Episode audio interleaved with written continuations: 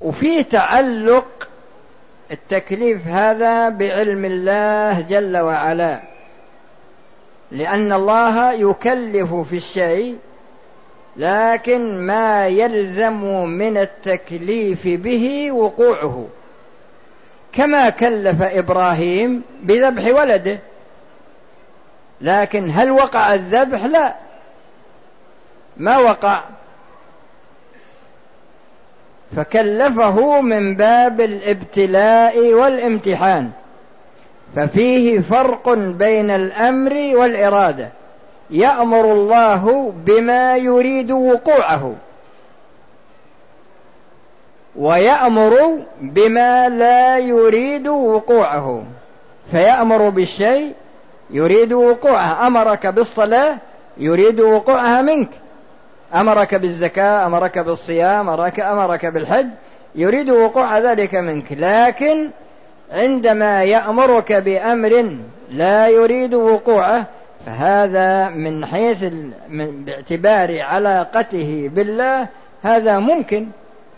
كما ذكرت لكم في المثال من ناحية إبراهيم عليه السلام فقد أمره الله جل وعلا بذبح ولده. وقال إن هذا لهو البلاء المبين. إن هذا لهو البلاء المبين. فالله سبحانه وتعالى أراد اختباره. أراد اختباره مع أنه عالم بالنتيجة. لكن فيه ما يسمى بعلم المشاهدة. أراد الله أن يكون علمه ظاهرا مشاهدا. حتى تثبت مكانة إبراهيم لأنه خليل الله جل وعلا واتخذ الله آه إبراهيم خليلا. وفي الحديث إن الله اتخذني خليلا يقوله الرسول صلى الله عليه وسلم إن الله اتخذني خليلا كما اتخذ إبراهيم خليلا. هذا هو الذي تحتاجون إليه من هذه في كلام كثير لكن ما لكم فيه حاجة.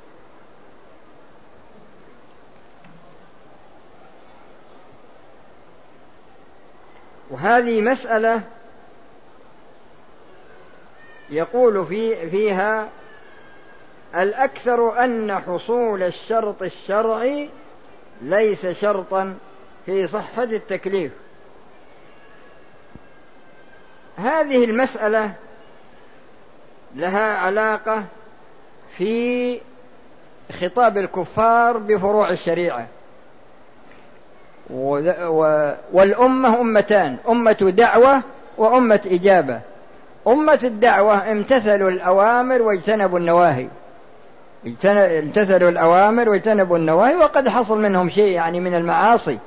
لكنهم يعني امتثلوا ما أمرهم الله به وتركوا ما حرم الله عليهم. الكفار بلغتهم الدعوة. بلغتهم الدعوة. لكن في علم الله أنهم لم يمت... لن يمتثلوا. لكن من أجل إقامة الحجة عليهم بدليل قوله جل وعلا وما كنا معذبين ها حتى نبعث رسولا. وفي سورة الزمر وسيق الذين كفروا إلى جهنم زمرا حتى إذا جاءوها فتحت أبوابها وقال لهم خزنتها ألم يأتكم رسل منكم يتلون عليكم آيات ربكم وينذرونكم لقاء يومكم هذا؟ قالوا بلى. ولكن حقت كلمة العذاب على الكافرين قيل ادخلوا أبواب جهنم خالدين فيها فبئس مثوى المتكبرين. وفي سورة تبارك كلما ألقي فيها فوج سألهم خزنتها. يعني كلما ألقي في النار فوج من الكفار سألهم الخزنة. ألم يأتكم نذير؟ قالوا بلى. ألم يأتكم نذير؟ كلما ألقي فيها فوج سألهم خزنتها. ألم يأتكم نذير؟ قالوا بلى. قد جاءنا نذير فكذبنا وقلنا ما نزل الله من شيء إن أنتم إلا في ضلال كبير وقالوا لو كنا نسمع. يعني سماع ينفع ولا هم يسمعون. لكن سماع مثل سماع البهائم. سماع يعني ما ينفعهم. وقالوا لو كنا نسمع أو نعقل ما كنا في أصحاب السعير فاعترفوا بذنبهم فسحقا لأصحاب السعير. وفي سورة المدثر ما سلككم في سقر. قالوا لم نك من المصلين ولم نكن نطعم المسكين إلى آخره. الغرض أن الله لا يدخل النار أحدا إلا وقد قامت عليه الحجة في الدنيا. ولهذا في سورة الأنعام يقول الله جل وعلا قل أي شيء أكبر شهادة؟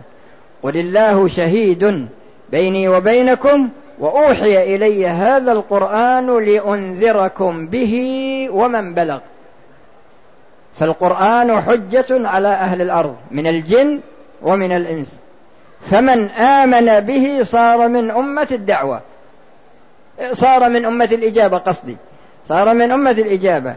ومن لم يؤمن به صار من أمة الدعوة التي لم تستجب. وتقوم عليهم الحجة ويجازيهم الله جل وعلا يوم القيامة. فهذه المسألة هي موضوعة. هل الكفار يوم القيامة يعاقبون على الأصول ويعاقبون على الفروع؟ يعاقبون على الأصول التوحيد والإيمان وأركان الإسلام أم أنهم لا يعاقبون؟ يعني هل يقتصر العقاب على الأصول أو يقتر أو أن العقاب يعم الأصول والفروع. ولهذا الكافر الآن إذا أسلم إذا أسلم الكافر ما كان يعمله من أعمال صالحة في كفره هذه تسجل في أعماله حسنات في صحائف أعماله حسنات. وما فعله من كفر أو معاصي فإن الله يعفو عنه. ولهذا يقول جل وعلا في سورة الأنفال قل للذين كفروا إن ينتهوا يغفر لهم ما قد سلف. وإن يعودوا فقد مضى سنة الأولين. يعني أن الكافر إذا رجع إذا أسلم فالإسلام يجب ما قبله يعني من ناحية المعاصي المخالفات. لكن من فضل الله وإحسانه أنه يكتب له أجر ما كان يعمله من أعمال صالحة في حال كفره. وهذا من فضل الله وإحسانه. هذا المقصود. في كلام كثير لكن ما لكم في شغل.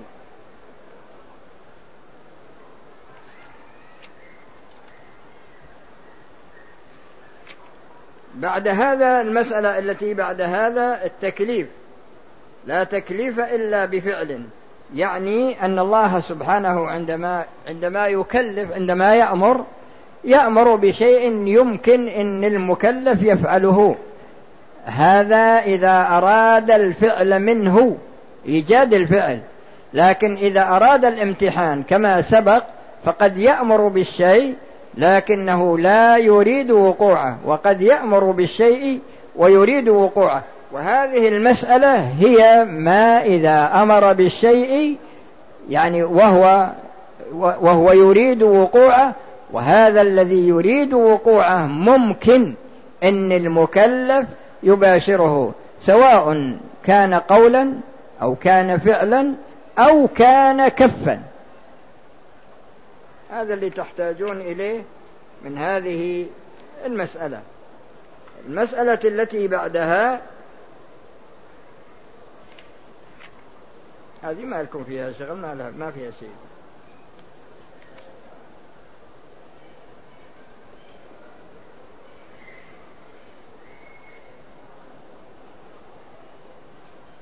هذا هذه مسألة من ناحية إن المكلف الشخص عندما يكلف هل يكون عالما بما كلف به؟ بحيث إنه يباشره. يعني أمرت بالصلاة أمرت بالزكاة أمرت بالصيام أمرت بالحج وغير ذلك. فأنت تكون أنت أمرت بهذا الشيء. أنت أمرت بهذا الشيء. لكن لا بد أن يكون معلوما عندك. أما ويكون معلوم علم يتأدى به التكليف. يتأدى به ماذا؟ يتأدى به التكليف. فقد يكون الفعل متعلقا بمكان أو بزمان أو يكون متعلق مثلا أو أو مطلق وكذلك من ناحية الكيف ومن ناحية الكم. المهم أن يكون المكلف عنده علم من جهة الشارع بحيث أنه يؤدي هذا المأمور به على الوجه المطلوب. هذا هو المقصود.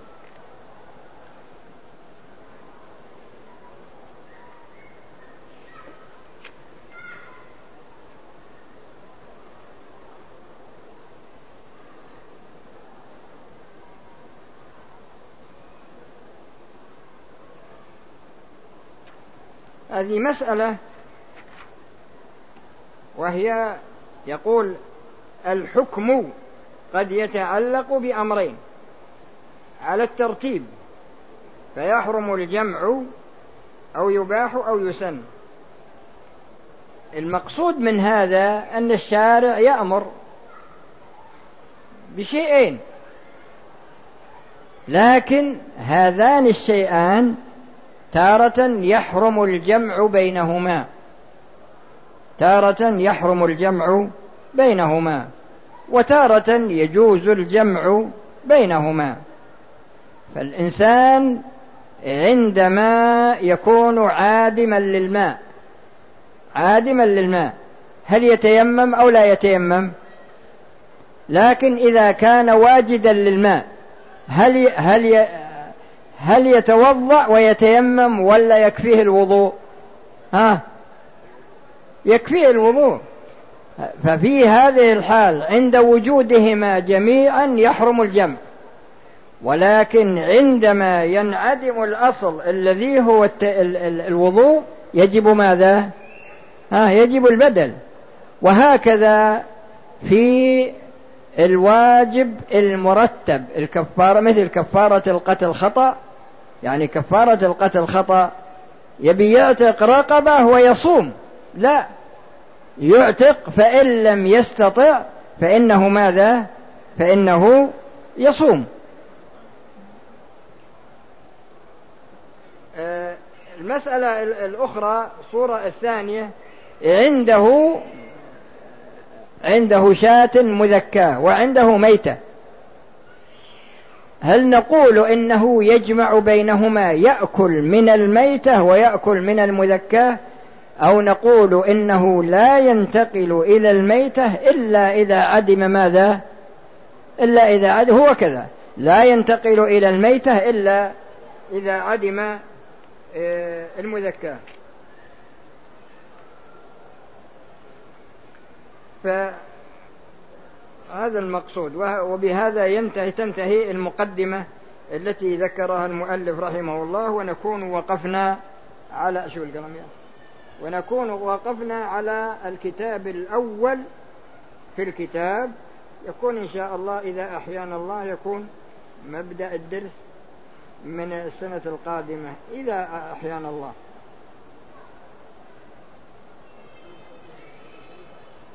خذ. الدرس الآخر.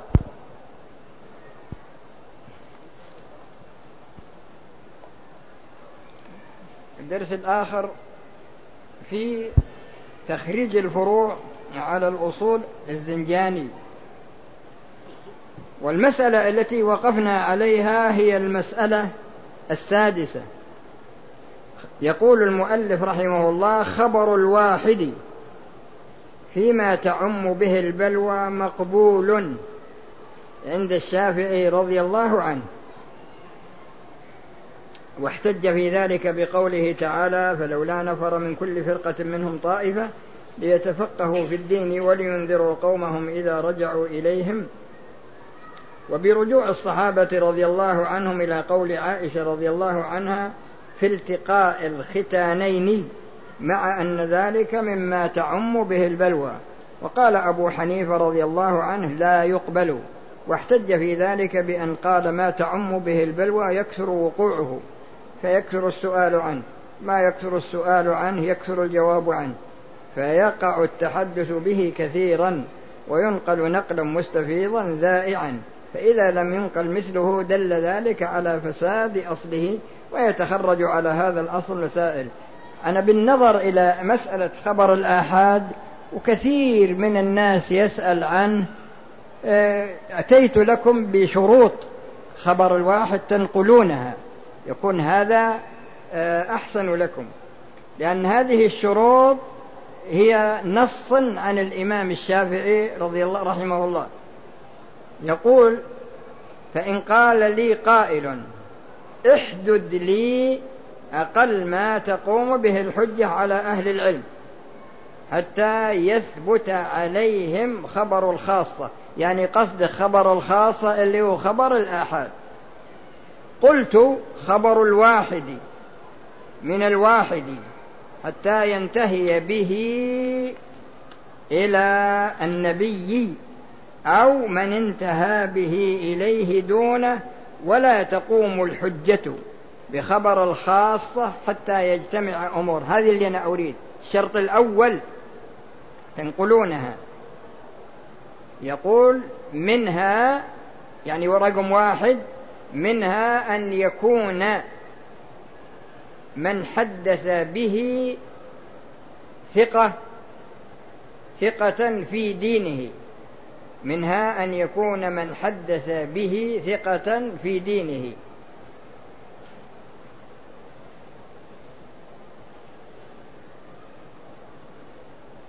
اثنين معروفا بالصدق في حديثه.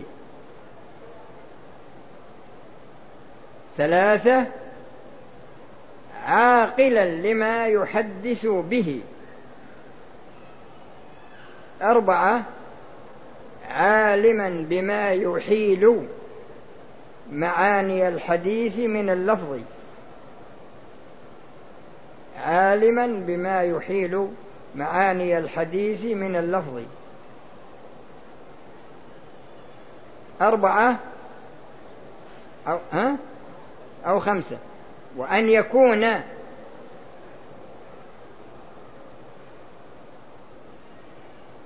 ممن يروي الحديث بحروفه كما سمع وأن يكون ممن أو تقول يؤدي الحديث أحسن ممن يؤدي الحديث بحروفه كما سمع. ستة لا تكميل له بحروفه كما سمع لا يحدث به على المعنى. لا يحدث به على المعنى لأنه إذا حدث به على المعنى وهو غير عالم بما يحيل معناه لم يدري لعله يحيل الحلال إلى حرام وإذا أداه بحروفه فلم يبق وجه وإذا أداه بحروفه فلم يبق وجه يخاف فيه إحالته إحالته الحديث. الشرط السابع حافظا إن حدث به من حفظه. حافظا لكتابه إن حدث من كتابه.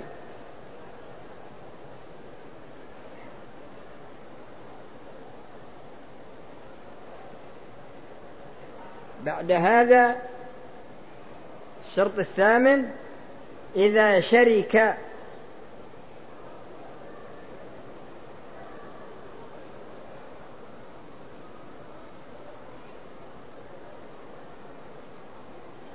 إذا شرك أهل الحفظ في الحديث وافق حديثهم بريا هذا الشرط التاسع بريا من أن يكون مدلسا. عشرة لا ما هو بعشرة. من أن يكون مدلسا يحدث. عمن لقي ما لم يسمع منه. هذا المدلس يعني يشرح المدلس. ويحدث عن النبي ما يحدث الثقات خلافه عن النبي صلى الله عليه وسلم. هذا تعريف للمدلس. بعد هذا ويكون هكذا من أول السطر ويكون هكذا من فوقه ممن حدثه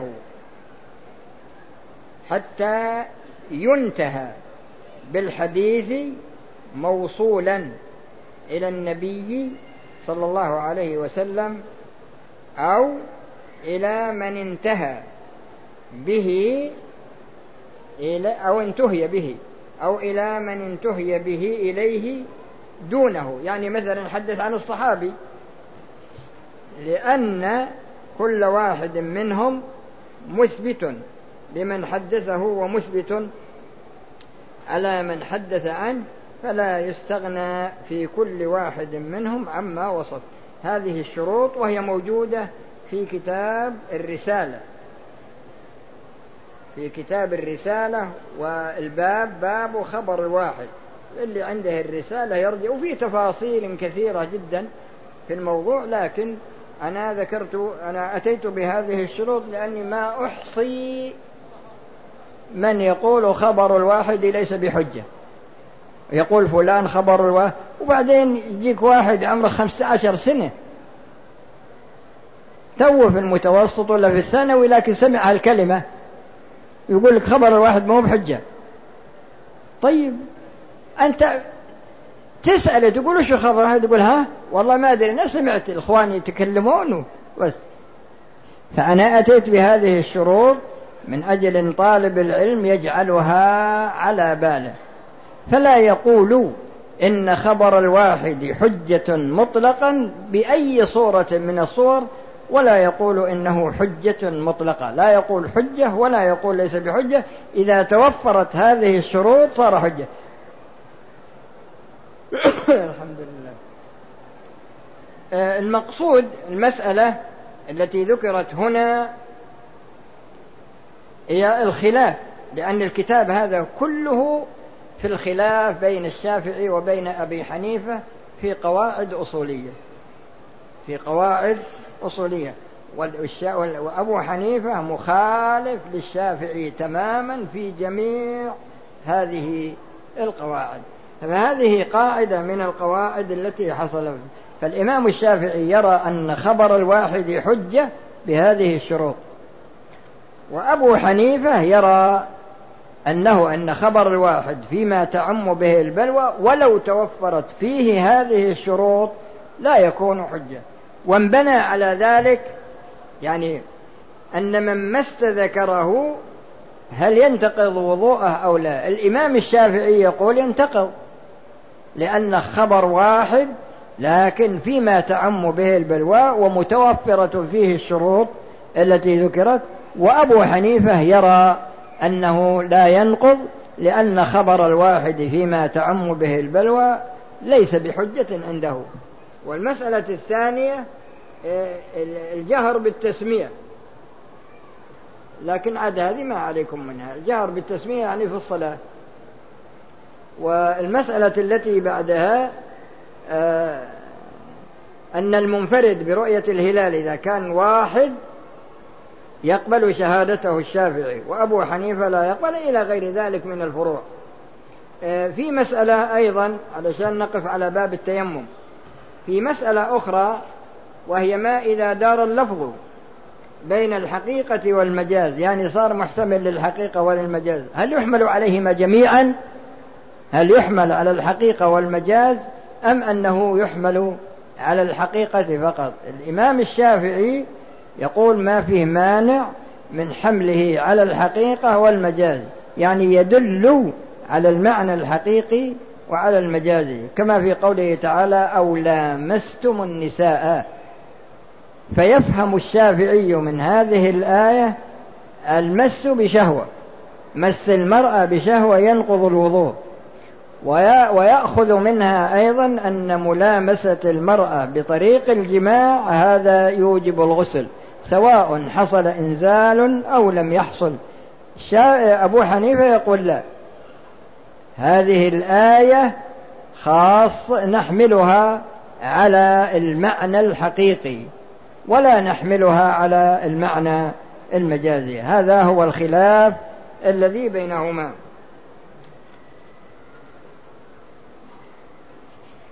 يقول إذا صارت الحقيقة مرادة خرج المجاز. وذكر هنا أن لمس المرأة يوجب انتقاض الطهارة عند الشافعي رضي الله عنه وعند أبي حنيفة لا يوجب لأن اللمس مجاز عن الجماع. في قوله تعالى أو لامستم النساء فيحمل هنا على المجاز ولا يحمل على الحقيقة. وهكذا يعني ذكر جملة من المسائل بالإمكان الرجوع إليها لأن الغرض هو بيان القاعدة وذكر مثال أو مثالين من أجل توضيحها ويمكن الرجوع إلى ما ذكره من الأمثلة.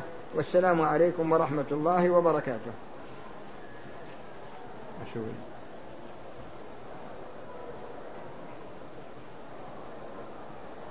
في أسئلة؟ ها؟ نعم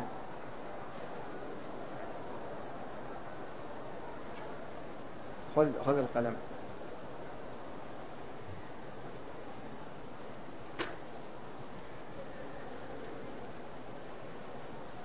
هذا سائل بس لا تعطينا إلا أسئلة مضبوطة سوف نغادر مكة غدا إن شاء الله بعد صلاة الجمعة لا.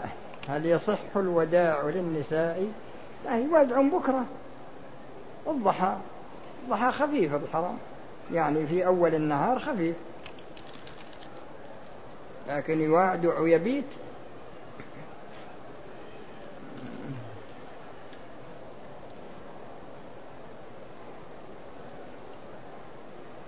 يقول ألا يصح أن يقال بإطلاق إن خبر الواحد حجة. ذلك أن القاعدة الله يصلحك. ذلك أن القاعدة أن المطلق يحمل على فرده الكامل من قال لك هذا؟ هذا تقعيد من كيسك أنت. المطلق يحمل على فرد شائع في جنسه. ولهذا الله سبحانه وتعالى لما أمر بني إسرائيل بذبح البقرة لو ذبحوا أي بقرة يصدق عليها الاسم لكن لما شددوا شدد الله عليهم بالنظر إلى الصفات فلم يجدوا إلا بقرة واحدة عند شخص. فطلب منهم ملء جلدها ذهبا لأنها تعينت شددوا فشدد الله عليهم. فيا أخي هذه القاعدة أخرجها من ذهنك لأنها قاعدة غير صحيحة.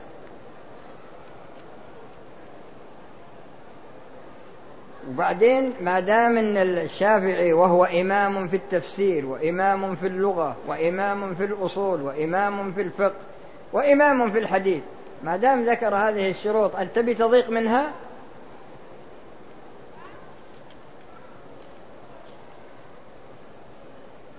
وهنا يقول الأصوليون يقولون إن المنهي عنه قسمان. أحدهما منهي عنه من وجه مأمور به من وجه ثم هذا القسم ينقسم ثلاثة أقسام.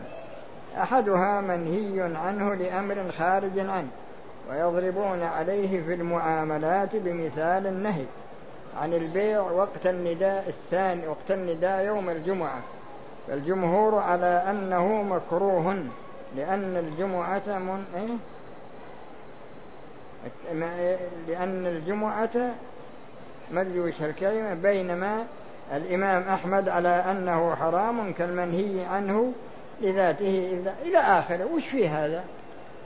وش في الكلام هذا؟ أنا ذكرت صور المنهي عنه. يعني مورد الأمر والنهي. وفي مواضع في الشريعة ما يتسع لها المقام. في موارد في النهي ما ورد عليها الأمر أصلا. لكن الكلام فيما ورد عليه الأمر والنهي.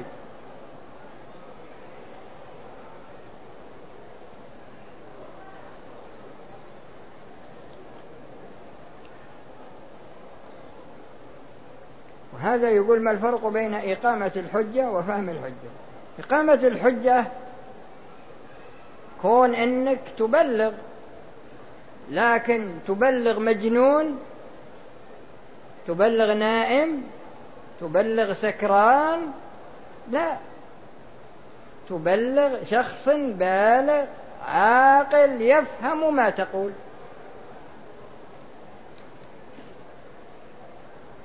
وهذا يقول هل هناك مجاز في القرآن؟